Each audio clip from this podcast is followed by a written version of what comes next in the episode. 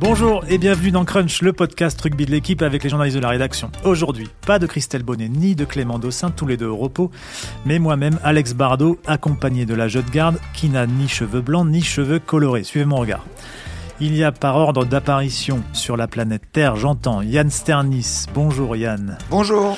Romain Bergogne. Bonjour Romain. Salut Alex. Et le plus jeune, Adrien Corré. Bonjour Adrien. Salut Alex. Rappelle-nous ton âge. 23 ans je crois. Voilà. Il n'a pas vu le premier titre euh, de champion d'Europe donc. Non. Mais. Même pas celui de Brive, son club de Mais j'ai vu celui de 98, c'est déjà pas mal. C'est pas mal. Cette semaine, évidemment, nous allons parler d'Europe, puisqu'il y aura le 22 mai à Twickenham une sixième finale franco-française de Champions Cup. Après Toulouse-Perpignan en 2003, Toulouse-Stade français en 2005, Toulouse-Biarritz en 2010 et les deux Toulon-Clermont en 2013 et 2015, ce sera donc Toulouse-La Rochelle. Et si ma déduction est bonne, il y aura aussi euh, le 22 mai un huitième titre français dans la compétition majeure du continent. Reste à savoir pour rester dans les chiffres s'il s'agira d'une cinquième étoile pour Toulouse ou d'un premier sacre pour La Rochelle. Dans la demi-heure qui vient, on va revenir sur la victoire des deux stades en demi et se projeter sur cette finale prometteuse qui va opposer deux équipes certes différentes mais qui ont beaucoup de belles choses en commun. Un certain goût du jeu, un impressionnant combo de puissance et de technique et des joueurs magnifiques. Voilà, vous connaissez le programme, mais on ne peut pas commencer Crunch sans la formule magique importée euh, du lexique de la mêlée par Christelle Bonnet. Flexion, lié, jeu. Messieurs, on va remonter dans le week-end et commencer par la demi-finale entre Toulouse et Bordeaux-Bègle qui a eu lieu samedi. Toulouse l'a donc emporté 21-9, un score assez large qui ne dit pas que la rencontre a été serrée. On s'attendait pourtant à un match facile pour Toulouse en raison des difficultés de préparation liées au Covid de Bordeaux. Romain, pourquoi ça n'a pas été aussi facile qu'on le pensait parce qu'il a plu. Non, je, je, la fais court, mais euh, c'est vrai que en première mi-temps, les Toulousains l'ont reconnu après le match. Ils ont euh, peut-être essayé d'être un peu trop gourmands en termes d'ambition de jeu euh, sous la pluie qui avait l'air battante à ce moment-là sur Ernest Vallon, et du coup, ça a donné un match, enfin une première mi-temps très brouillonne avec beaucoup de ballons perdus et euh, face à une équipe bordelaise qui était euh, elle très bien en place et euh, qui du coup a pris le score. Et ensuite le soleil est revenu sur Toulouse qui a remis un peu son jeu en place de façon beaucoup plus pragmatique. Et ça a fait ils sont un peu repassés devant, j'ai l'impression physiquement, et, puis bah, après, même dans un match un peu compliqué, ballon en main, ils nous sortent une action de classe sur la fin, et Monsieur Dupont est encore là pour la conclure à l'intérieur, et ça fait un score euh, qui effectivement reflète pas la partie, mais euh, bon, qui suffira largement aux Toulousains pour, euh, pour jouer une énième finale de Coupe d'Europe. Adrien, est-ce que tu as vu dans, le, dans ce que Bordeaux a mis en place des, des raisons aussi de cette victoire un peu plus difficile que prévu pour Toulouse? Oui, c'est ça, comme, comme vous le disiez tout à l'heure. En fait, il y a cette équipe de Bordeaux que, qu'on pensait un peu diminuer à cause de sa préparation difficile. Elle n'avait pas joué depuis trois semaines. Bah, finalement, elle a répondu présent dans des domaines connus comme euh, en conquête, euh, devant, où ça a tapé assez fort. Ils ont largement rivalisé euh, dans ces secteurs forts là. Et, et, et, je pense aussi qu'ils ont un peu été avantagés entre guillemets par, par le, les conditions climatiques en première période, mm. qui ont du coup un peu diminué le jeu de Toulouse. Mais Toulouse, c'est pas du tout dénaturé non plus. Et la preuve, c'est qu'en fin de match, quand le soleil est un peu réapparu, c'est avec le soutien permanent, le jeu debout, la passe de plus, qu'ils ont fini par par sécuriser leur victoire, en, fait. Est-ce que vous êtes d'accord si je dis que euh, la différence entre les deux équipes samedi, c'est justement cette capacité à créer deux actions comme celle des deux essais toulousains euh, malgré le premier dans des conditions pas simples non plus, hein, avec euh, cette capacité à un moment à, enclencher des actions avec du jeu debout, de la continuité qui font, qui crée, qui crée deux essais, alors que Bordeaux de son côté a eu des occasions, en tout cas a eu le ballon, l'a eu dans le camp toulousain, mais n'a pas réussi à, à, faire cette petite différence. C'est ça, en fait, c'est avec des, des, individualités fortes qu'on connaît déjà tous, mmh. euh, comme Dupont, comme euh, Aki, comme euh, Faumina, qui, qui continuent de jouer de la façon dont Toulouse est le mieux joué, qu'ils ont réussi à, à, créer des différences et, et, à remporter le match. Mais aussi, Bordeaux s'est fait contrer, j'ai l'impression aussi un peu devant en fin de match, justement peut-être en étant essoufflé par le rythme imprimé par Toulouse tout, au long de la partie. Et c'est comme ça qu'ils ont, ont laissé filer leur chance, même si euh, je pense que vu la préparation qu'ils ont eue euh, et euh, les joueurs aussi dont ils disposent, ben, ils ont peut-être aussi atteint leur, leur limite à ce moment-là, mais ils n'ont pas du tout fait un mauvais match non plus pour autant, les Girondins. Après, on a vu aussi le Toulouse qui s'est gagné, entre guillemets, à l'expérience, et avec de l'expérience, parce que bon, là, pour le coup, les vieux briscards, euh, on en parle dans le journal de ce matin, mais les Fomina, euh, Keno, bon, Aki, je sais pas si on peut le considérer comme un vieux briscard, mais il a un jeu de vieux briscard, et, et voilà, sur ce match-là, sur, la, sur les 80 minutes d'un match, à un moment, font font leur la différence par leur qualité technique, mais surtout qu'à un moment, ben, ça tape, ça tape, ça tape, et eux sont toujours là. Euh, je pense que Haki, euh, les Bordelais, il y en a qui ont dû en rêver toute la nuit parce qu'il était euh, en défense partout et voilà. Et puis ben, à un moment, ben, il y a une petite brèche qui se crée, un plaquage manqué.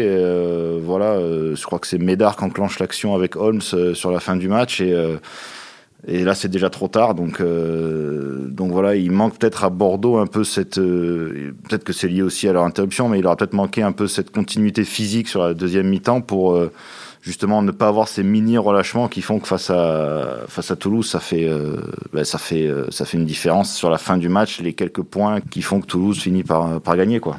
Yann, après le match, Hugo Mola a admis ou semblait dire que le, son, son, son, équipe avait eu un peu de mal avec le contexte de la demi-finale, avec la pression de la demi-finale. On rappelle que Toulouse restait sur deux défaites en demi-finale en demi-finale de Coupe d'Europe. Euh, est-ce que tu les as sentis aussi en dedans euh, euh, Est-ce que tu as senti qu'ils être en difficulté dans la gestion, dans la manière d'appréhender le, match Ou est-ce que pour toi, ce sont davantage les conditions qui les ont Pour moi, c'est davantage les conditions. En début de match, ça a été difficile, mais avec la pluie qu'il y avait et la stratégie qu'ils avaient l'air d'avoir mis en place, c'est normal qu'il y ait eu un, temps d'adaptation. Et la, manière dont ils ont, ils ont réussi à dérouler malgré tout après prouve que leur gestion psychologique était, était plutôt bonne malgré tout. S'ils avaient vraiment été euh, dans le doute, considérant euh, leurs échecs précédents en demi-européenne, ils seraient mis à douter encore plus après, après cette première mi-temps. Pas été le cas. Toulouse reste sur deux victoires en, Coupe d'Europe avec des conditions de, jeu particulières euh, et défavorables à leur, euh, à leur style. À Clermont, euh, beaucoup de pluie. À Toulouse, Bordeaux, beaucoup de pluie également. Est-ce que le, fait qu'ils se sortent de ces deux matchs-là victorieux est le signe qu'ils ont élargi leur palette ou qu'ils ont mûri dans leur dans, leur gestion bah, En tout cas, ils ont, les, joueurs pour en ces conditions-là. C'est vrai qu'on associe souvent Toulouse à un jeu euh, flamboyants, euh, des grandes envolées et tout ça, mais euh, devant, ils ont des, des masters, j'ai envie de dire, qui font quand même que quand il s'agit de tenir le ballon et dans des matchs où il faut un peu réduire la voilure, dans le combat frontal, comme ça, ils ont. moi, j'ai, en, voyant le match, j'ai été impressionné encore par le match dans ce domaine-là des frères Arnold, par exemple, en deuxième ligne. Sachant qu'en plus, c'est un Joe Tekori qui rentre pour finir le travail. Donc, euh, bon, je vous laisse imaginer euh, quand vous êtes en face euh, ce que vous devez ressentir quand vous voyez Joe Tekori rentrer sur la fin. Et, et c'est vrai qu'ils arrivent en fait à, c'est surtout ils, sont, ils arrivent à s'adapter finalement au contexte en, en, cours de match. Alors clairement, ils l'avaient fait tout de suite parce que là, peut-être qu'ils des conditions pluvieuses tout le match. Et donc effectivement, ils ont fait un match sans essai, si je me trompe pas, voilà, en passant les points au pied et sans s'affoler. Là, ils l'ont fait euh, en cours de match, c'est-à-dire que même dès les réactions qu'on avait à la mi-temps à la télé, euh, il me semble que c'était François Cross qui était passé euh, sur France Télé et qui disait tout de suite on s'est planté et il faut tout de suite qu'on réagisse. Donc ils avaient commencé à le, faire en fin de première et là, sur la deuxième, ils l'ont fait. Donc c'est aussi signe d'une intelligence de jeu manifeste dans cette équipe-là et bon avec des joueurs comme Julien Marchand pour mener la conquête. Euh, donc j'ai dit les frères Arnold, un Keno qu'on a dit euh, au-dessus du lot encore euh, dimanche, ben, ça, ça fait clairement la diff hein, pour moi. On a un peu l'impression qu'ils qu'ils maximisent leur potentiel en fait. Ils maîtrisent leur jeu à la perfection. Et, tu citais les avants en effet justement, mais il y a aussi derrière avec Pitaki, mais aussi en fait une, une espèce d'alternance 10-15 qu'ils font depuis longtemps et qui a encore marché euh, parfaitement hier entre Romain Ntamak et Maxime Médard. Mais ça peut aussi être vrai avec un, un Zach Holmes ou un, ou un Thomas Ramos quand, quand ils occupent ces postes-là. Pour utiliser le pied, tu veux dire? Pour utiliser le pied, mais aussi pour, euh, pour animer le jeu. Par exemple, la longue action euh, qui mène à l'essai de Dupont en fin de match. Maxime Médard se retrouve deux fois en position d'ouvreur et il fait à chaque fois les choix judicieux. Et Ntamak, pendant ce temps-là, est un peu en retrait et alterne bien au pied aussi, en effet on, parlait beaucoup d'Entamac et de Jalibert la semaine dernière. Euh, lequel des deux vous a semblé le plus à l'aise euh, samedi? Euh, C'est pas facile parce qu'ils ont été. en fait, dans un match qui était assez cadenassé, on sentait que Jalibert, dès qu'il avait le ballon, il y a toujours ce côté un peu, il peut, il peut faire mal, alors que Entama qui a été vraiment dans la sobriété euh, maximale, efficace au pied, distributeur, et c'est toujours, on en revient toujours un peu cette mm. opposition de style là entre les deux qui a été parlante. Mais en tout cas, ce qui est sûr, c'est que le match euh, s'est pas joué dans leurs mains ou dans leurs pieds, quoi. Donc euh, peut-être que si Bordeaux avait voulu créer l'exploit entre guillemets, il aurait peut-être fallu un Jalibert un peu plus euh, tranchant. Mais bon, dans ce contexte-là, malheureusement, c'est pareil. Pour lui, c'est pareil. Ces conditions-là sont pas sont pas à son avantage. Et Toulouse le visait. Et Toulouse le visait. l'a expliqué après coup. Toulouse avait clairement mis en place un plan pour lui mettre de la pression avec des joueurs qui montaient fort sur lui. Et Mola d'ailleurs a dit que euh, les rares fois où ils l'ont pas fait, ils ont été punis. Ouais, c'est ça, ça l'a pas empêché justement de, percer euh, plusieurs fois le rideau toulousain. Mais euh, comme tu disais Romain, c'est ce match il incarne assez bien en fait l'opposition entre les deux. C'est-à-dire que les deux ont été bons dans leur domaine, le domaine qu'on leur connaît bien. Et, en fait, ce débat, il sera, il sera peut-être jamais tranché en fait parce que les deux sont tellement forts dans ce qu'ils font bien, mais en même temps si différents que qu'on les verra encore longtemps exceller dans ces domaines-là. Et peut-être qu'un jour on les verra ensemble, comme l'a dit Hugo Blas la semaine dernière, qui était favorable, lui, à ce qu'on les associe davantage en équipe de France. Dans quelle formule, il l'a pas dit, mais voilà, peut-être qu'un jour, quand il sera sélectionneur de l'équipe de France, on verra. On va avancer dans le week-end un tout petit peu, sauter la belle qualification de Montpellier pour la finale du Challenge et s'intéresser à ce La Rochelle-Leinster qui a réveillé de vieux souvenirs de liesse populaire et d'émotions partagées. Euh, n'est-ce pas Romain et Yann qui étaient sur place euh, Les Rochelais ont donc dominé le quadruple champion d'Europe du Leinster 32-23. Messieurs, est-ce que c'est un exploit ou est-ce que, au vu du match, c'est la conséquence logique euh, d'une montée en puissance rochelaise? On peut dire que c'est les deux. Hein. c'est la montée en puissance de, l'équipe rochelaise et ça, n'en est pas, moins un, exploit de, de, battre de cette manière le Leinster. Alors si, on, prend un peu de recul et qu'on regarde la saison rochelaise, ouais, ils ont été euh, encore un peu meilleurs que d'habitude. C'est dire que ça va haut. Et euh, en face, c'était euh, c'est une des équipes mythiques de, Coupe d'Europe. C'était un 15, c'est quasiment le 15 de l'Irlande. Et pourtant, ils ont été dominés, ils ont été dominés physiquement, ils, ont été dominés finalement dans les rucks sur l'ensemble sur, du match. Et ça reste un exploit qui n'en est pas un. En fait, ils ont réalisé un exploit, mais pas l'image qu'on se fait de l'exploit où il y a un peu d'improbable, un mmh, peu de. Mmh. Un exploit euh, maîtrisé. Voilà, mais c'est un exploit euh, de battre le Leinster, mais sauf qu'ils l'ont fait comme un grand, en fait, euh, à l'image du Leinster quand ils gagnaient les Coupes d'Europe avant, c'est-à-dire sans s'affoler. On reprend doucement le contrôle du jeu, puis surtout, bah, on prend le dessus physiquement. Et en fait, on n'avait pas l'impression de voir une équipe qui jouait sa première demi-finale de Coupe d'Europe. Quoi. C'était, euh, enfin, on l'a vu dans les dix premières minutes parce qu'ils ont été particulièrement maladroits et indisciplinés. Et euh, mais alors ensuite, euh, ça a été limpide, quoi. Et, et donc l'exploit est là de battre le Leinster. Mais alors sur la manière, c'est, une victoire d'une équipe comme si c'était l'équipe favorite au coup d'envoi qui avait tenu son rang et que ça, ça surprenne personne, quoi, finalement. Adrien, la clé du match selon toi? Moi, je pense que devant, en fait, on s'attendait à, ce que les Irlandais euh, euh, tapent dur, tapent fort avec une troisième ligne euh, excellente, notamment dans les rucks. Les Irlandais, ils sont réputés pour ralentir les ballons et un peu contrecarrer les plans de jeu adverses. Et en fait, c'est devant, en, grande partie, que, La Rochelle a gagné son match avec les monstres qu'on connaît, hein, Will Skelton, Winnie Antonio, Grégory Aldrit, Pierre Bourgarit. Enfin, ils ont tous fait un match impressionnant. Et malgré ce, ce, début de match où ils sont un peu un peu malmené avec ses, euh, ses 5 pénalités en 7 minutes, je crois. Et donc, du coup, un début de match manqué. Il reste complètement dans le match, comme si, euh, Romain l'a dit, ils étaient habitués à jouer des rencontres des telles altitudes, en fait, en Coupe d'Europe. Et en deuxième mi-temps, on a vu que dans l'axe, euh, les Irlandais étaient complètement perdus à chaque fois que les, les avants Rochelais ont commencé à, à, se faire des petites passes, des temps de jeu à, à une passe, avec Carbarlo qui était très bon pour, pour animer ce petit jeu auprès.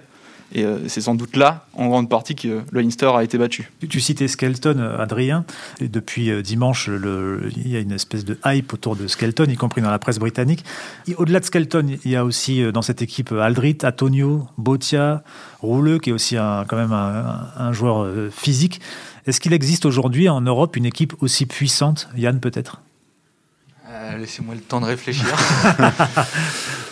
tu les as cités, mais il y a les Anglais euh, et les Irlandais ont parlé ces dernières semaines euh, à propos de La Rochelle, des, big men de La Rochelle avec, hmm. euh, avec ces, avec ces joueurs-là. Et c'est vrai qu'en avoir 4 ou 5 dans, un 15, c'est énorme. Quoi. Mhm.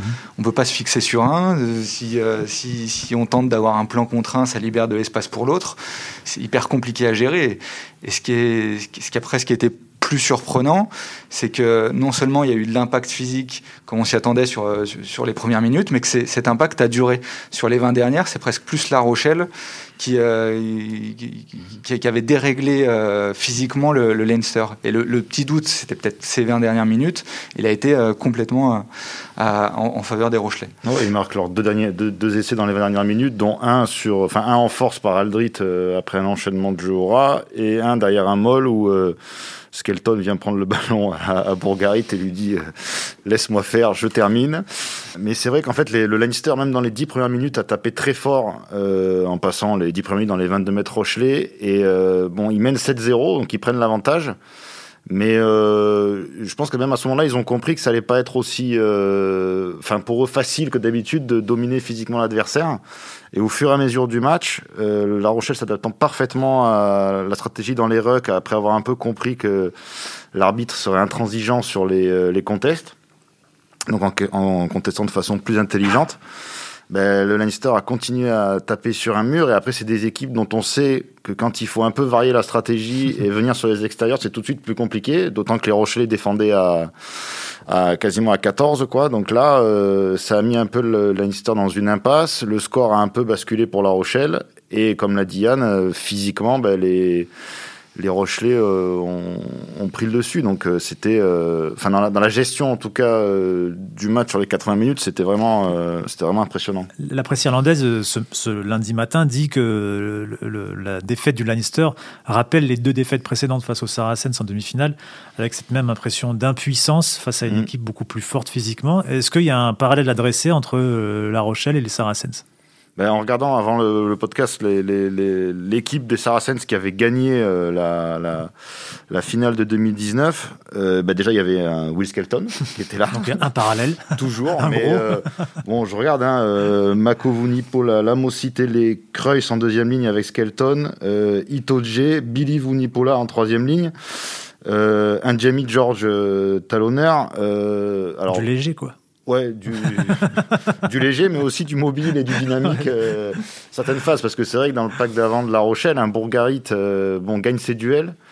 Mais à côté de ça, et on peut faire le lien, enfin, le, dire la même chose d'Aldrid d'ailleurs, mais il a, cette activité euh, incessante qui fait que on a l'impression que les mecs sont, sont partout quoi. Enfin hier Bourgarit, il était il gratte quand même trois ballons au sol Bon, à chaque fois, c'était quand même James Ryan qu'il fallait coffrer, donc c'était pas, c'était pas un cadeau.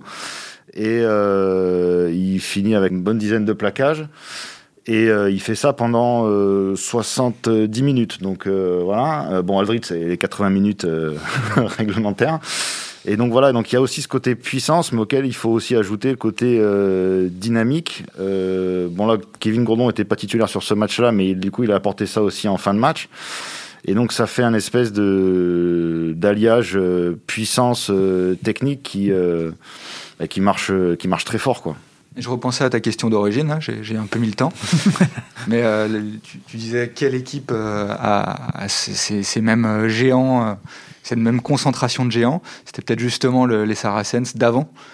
Et on se disait que ça pouvait être le Leinster qui pouvait les prendre à ce niveau-là. Et on a vu que le Leinster ne peut même pas. Donc, euh, est-ce qu'il y a vraiment une équipe qui a, en Europe qui a, J'ai une proposition à vous faire, mais on en, parlera euh, après. Mais justement, on va enclencher, je vais un peu lever le secret, on va enclencher euh, le, thème de la, Rochelle-Toulouse, la finale, le 22 mai prochain, donc à Twickenham. Je, pose la question de la puissance. Le Toulouse d'aujourd'hui, avec Fomouina, avec les frères Arnold, avec Tekori, avec Marchand, avec Keino est-il en mesure, euh, acquis au centre, est-il en mesure de contrer les Rochelais dans ce qui a fait leur domination euh, en demi-finale? C'est une bonne question et peut-être un élément de réponse, c'est euh, revoir les deux matchs qui, ont eu lieu cette saison entre les deux équipes. Le premier avait été serré et Toulouse avait gagné dans les dernières minutes. c'était, je crois, la deuxième journée de championnat, donc c'était à la fin de l'été. ça, avait, ça avait cogné sec. Mmh. Toulouse avait fini par l'emporter. Euh, le deuxième, c'était euh, au cœur de l'hiver, il n'y avait pas les internationaux.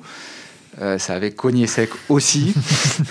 Et, et c'est Toulouse qui avait fini par l'emporter à, 3 minutes de la fin en marquant un, essai. Donc l'élément de réponse serait plutôt de dire que Toulouse a de quoi rivaliser.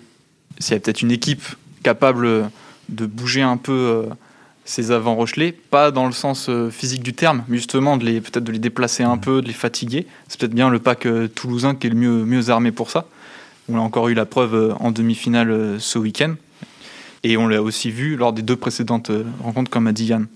En tout cas, sur les phases statiques, touche et mêlée, bon, en touche, les, Toulouse aura de quoi répondre avec les frères Arnold qui sont plus grands que, que Skelton. Et euh, en, mêlée, euh, vu, bon, quand la première ligne de Toulouse, euh, Baye, Marchand, euh, Fomina, donc pour l'instant les frères Arnold qui jouent, et avec une troisième ligne qui du coup est assez dense aussi, il y aura, il y aura match. Et après dans le jeu, il y a un peu des similitudes à voir entre ces deux packs-là, à la fois sur l'aspect puissance et sur l'aspect technique.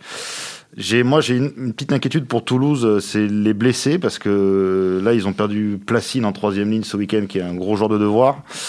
Euh, Dorian Aldeguerri, qui est pas un titulaire, mais qui euh, a le pédigré pour finir largement les matchs. Et ça commence à faire un peu, un peu beaucoup. Bon, à La Rochelle, ils sont pas exempts d'inquiétude parce qu'ils ont peut-être perdu Botia hier, dont on se demande encore comment il s'est pas cassé les deux genoux. Euh, donc voilà, mais hier, la, la, Rochelle, ce qu'on a bien vu, c'est quand même la profondeur du banc. C'est-à-dire qu'en troisième ligne, ils, ont, euh, ils avaient Gourdon sur le banc. Euh, il y a le jeune Thomas Lavaux qui est rentré en, deuxième ligne. Et euh, ils se permettent le luxe de faire jouer leur première ligne assez longtemps. Avec un Reba Wardy qu'on n'a pas cité, mais qui a aussi été vraiment étonnant hier. Et c'est un Priso qui rentre. Enfin voilà, donc faudra voir un peu les infirmeries au moment de la finale parce que sur euh, du coaching euh, en deuxième mi-temps, il pourrait y avoir des, ça pourrait avoir des conséquences. Et Toulouse là, ça a perdu deux, deux joueurs très importants dans ce domaine-là aussi euh, ce week-end.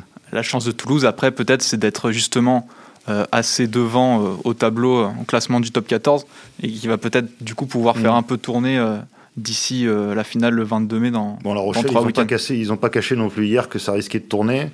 D'autant que la défaite du Racing euh, ce week-end, qui est, le Racing qui est troisième du, du classement, euh, leur a donné encore un peu plus de marge. À quel type de match s'attendre on, on, est encore un peu loin comme ça, mais vous, vous le voyez comment? On a, deux équipes euh, spectaculaires face à face qui, qui, aiment prendre des initiatives, qui ont de la puissance. Est-ce que vous pensez qu'on verra un match séduisant ou... Ça dépendra aussi des conditions météo, encore une fois. On sera à Londres en plus. on sera à Londres. Et, le fait d'être mi-mai, ça garantit rien là-bas. Mmh. Euh, s'il pleut, euh, on, peut revoir, on peut revoir un match euh, dur d'avant, comme, comme, comme, on l'a vu cet hiver. S'il y a du soleil, ça peut partir dans tous les sens. Ça peut être très beau aussi. Hein. Vous voyez un favori? Bah, la semaine dernière, j'avais dit, je, je, doutais un peu de la capacité de La Rochelle à affronter des, à battre des cadors sur un match en phase finale, donc euh, petit mea culpa et chapeau. euh, donc j'aurais dit 60-40 Toulouse la semaine dernière, là je vais dire 51-49. euh, sur l'aspect, euh, bon, il y a l'expérience un peu collective de cette équipe-là qui leur a quand même déjà servi pour gagner un titre de champion de France en 2019 pour faire des demi-finales de Coupe d'Europe, même si le groupe a évolué depuis. Et après si le match se joue euh, sur les facteurs X euh, et que Toulouse retrouve un, un Dupont en pleine bourre, euh, un Colby qui retrouve ses jambes et tout ça, je, les trouve un tout petit peu devant dans ce domaine-là par rapport à, à, La Rochelle. Mais vraiment, je vous le dis, un 51-49, pas plus pour l'instant. Adrien? La, la, la, victoire de, de, La Rochelle contre le Leinster prouve que l'argument de l'inexpérience ne marche plus, à mon avis, pour La Rochelle. Euh, donc je ne pense pas que les, Après, on a aussi vu des finales, euh, l'aspect final manger une équipe. Euh, mm. C'est-à-dire une demi-finale, on peut la jouer peut-être un peu sur l'enthousiasme, une forme d'innocence, et puis être rattrapé au moment de la finale par l'enjeu, par le cérémonial, l'événement en lui-même. Peut-être, c'est vrai. Mais, mais aussi, il y a peut-être cette chance, entre guillemets, pour La Rochelle, c'est de jouer un adversaire qu'elle joue régulièrement, au mm. final. Elle ne va pas découvrir des joueurs qu'elle n'a pas joué depuis 5-6 ans. Mm. Donc, euh, ça ne sera sans doute pas sur l'expérience que jouera cette finale. En revanche, euh, ça va, ça, si les deux équipes jouent euh, leur jeu, en fait, et ne, ne cherchent pas à s'adapter à l'adversaire, ça peut faire une rencontre incroyable à regarder, mm. parce que c'est deux oppositions de style assez, de, jeu assez agréables mm. à observer. Et, mais ouais, très difficile trois semaines avant, puis même je pense une heure avant sera toujours aussi compliqué de, de donner un favori. Je vais vous citer quelques, quelques duels. Skelton avec les frères Arnold, Vito Keino, Botia Aki, Colby Leeds, Dulin Médard. On peut même euh, voir un duel de pilier droit, même s'ils vont pas rentrer en mêlée l'un contre l'autre. Mais Marchand Bourgarit aussi. Marchand Bourgarit, Antonio Fumuina. Et Sozi. Lequel vous attendez le plus? Lequel vous séduit le plus? Euh, sur ce qu'on a vu ce week-end, moi, euh, alors en espérant qu'il soit rétabli, mais Aki Botia, en, termes d'étincelles, ça promet quand même euh, beaucoup parce que euh, bon, Botia, on, on décrit plus son jeu. Hein, c'est euh, du frontal, du dur. Il a encore éteint sur un plaquage quelques secondes. C'était Ring Rose, je crois, hier où on, avait mal pour lui. Et Aki, c'est la valeur refuge un peu des trois quarts des trois quarts toulousains. Il a à la fois cette dimension physique, mais aussi de régulateur de la défense et et face à un Botia. Et d'appui euh, aussi. Et d'appui, ouais, ouais. Et face à. Et face à un Botia, les voir face à face, il va y avoir deux modèles de, de, gestion un peu du jeu euh, qui vont être super intéressants à voir. Et, euh, et moi, c'est vraiment le duel qui. J'imagine Botia charger la ligne sur Aki. Et je me dis, ça va, ça, va, ça va être dur, quoi. Faut pas être au milieu. Moi, j'ai bien hâte de voir le, c'est pas, pas vraiment un duel, mais c'est Skelton contre les frères Arnold. Je sais pas lequel des deux choisir. Mais le, duel des Australiens, là, c'est, ça risque d'être énorme. Mm-hmm. Et ça, on l'avait aperçu lors du, match retour de, de, cette année, de cet hiver. Là. Et, les frères Arnold euh, avaient, fait plus que jeu égal avec, euh, avec Skelton. Je pense que c'est un des matchs où il a eu le plus de difficultés de la saison. contre tu veux dire ou... Ah, faut pas oublier Sazi côté Rochelet, mais, euh, avec, avec 30 cm de moins. Ouais, je pense que les, frères Arnold, ça peut, ça peut vraiment le mettre en difficulté. Hmm. Adrien, même question. Je pense que le duel le plus romanesque, ce sera peut-être celui entre Vito et Keno. Hmm. les deux troisième lignes centre, les deux capitaines même ces équipes, même si euh, Sazi euh, a le brassard officiellement à La Rochelle. Ces deux joueurs qui ont été concurrents euh, chez les All Blacks. Keno avait largement pris le dessus en fait en sélection et Vito a eu un peu de mal à le vivre. Il l'a déjà déjà indiqué. Il s'était même exilé en Europe du coup et à La Rochelle pas plus particulièrement. Et ces deux joueurs qui sont qui sont excellents dans leur domaine.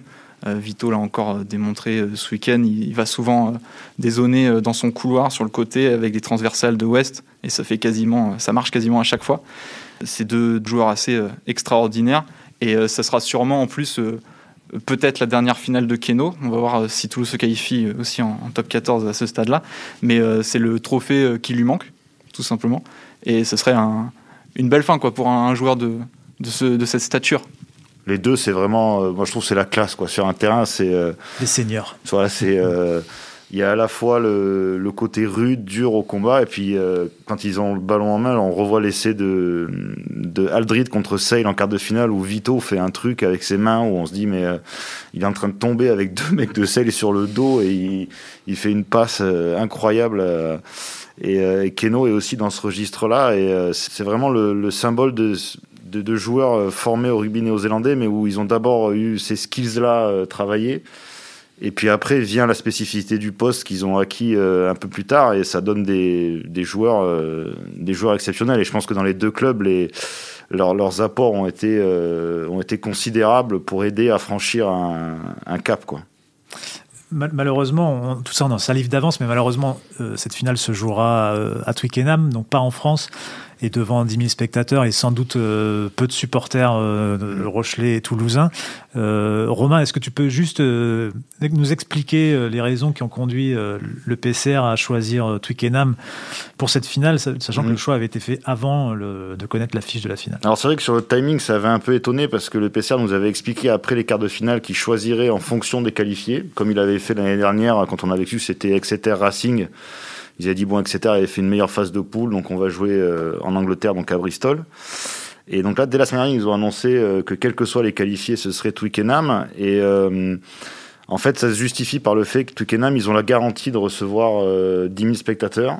que c'est 10 000 spectateurs dans les temps actuels, c'est quand même un, un luxe. Qu'en France, la jauge passera à 1000, mais seulement le 19 mai. Et là, on est encore dans du, dans du conditionnel. Voilà. Et que finalement, c'est vrai qu'en y réfléchissant, les, finales de Coupe d'Europe, on sait toujours qu'elles ont, où elles ont lieu avant. Et une fois que le casting, des fois, est tombé, on se dit, ah, ben, c'est un peu dommage. Mais au final, pour les joueurs de La Rochelle, quand on en parlait hier en conférence de presse, se disaient, on va jouer une finale devant des fans euh, à Twickenham, parce que certains connaissent pas ce stade-là. Euh, contre Toulouse. Finalement, la, la polémique dans, pour en ce qui concerne les joueurs a été vite, vite balayée. Et après, évidemment que les supporters doivent être euh, extrêmement déçus de pas vivre ça, comme les Rochelais l'ont été hier, euh, de, de, rester sûrement devant leur télé, euh, et les Toulousains évidemment, et les Bordelais aussi samedi. Mais finalement, on peut se dire que c'est une sorte de choix de raison de le PCR, de se dire, ben, il faut quand même jouer ce match-là, qui est quand même la vitrine euh, absolue du rugby européen, euh, avec la symbolique du public, parce que avec des caméras, vous mettez les publics euh, dans les premières travées. Ben, on l'a vu, moi je l'ai vu en voyant par hasard la finale de la, c'était la League Cup entre City et Tottenham en foot à Wembley. Ben, alors juste de voir 4000 mecs en bleu d'un côté et 4000 mecs en blanc de l'autre, c'est c'est des trucs qu'on avait presque oubliés et qui font du bien. Et après, de ce que me disait Vincent Gaillard ce matin, le directeur général de l'EPCR, c'est qu'il y avait déjà quand même beaucoup de ventes des expatriés sur Londres et c'est vrai que bon il y aura je pense que sur Londres il y aura, peut-être un peu d'ambiance donc. il y aura de quoi faire une base de 10 000 euh, fans de rugby euh, français expatriés à Londres euh, pour faire un truc pour faire un truc sympa et finalement on se dit que bon ça aura ça aura de la gueule quoi qu'il arrive quoi. On a trois semaines à attendre donc, euh, messieurs, je vous remercie. Je crois qu'on a fait le tour de ce Toulouse-La Rochelle euh, des demi-finales et de la finale à venir. On vous remercie également de nous avoir écoutés. Retrouvez-nous sur le site de l'équipe et sur toutes les plateformes de podcast. Au revoir.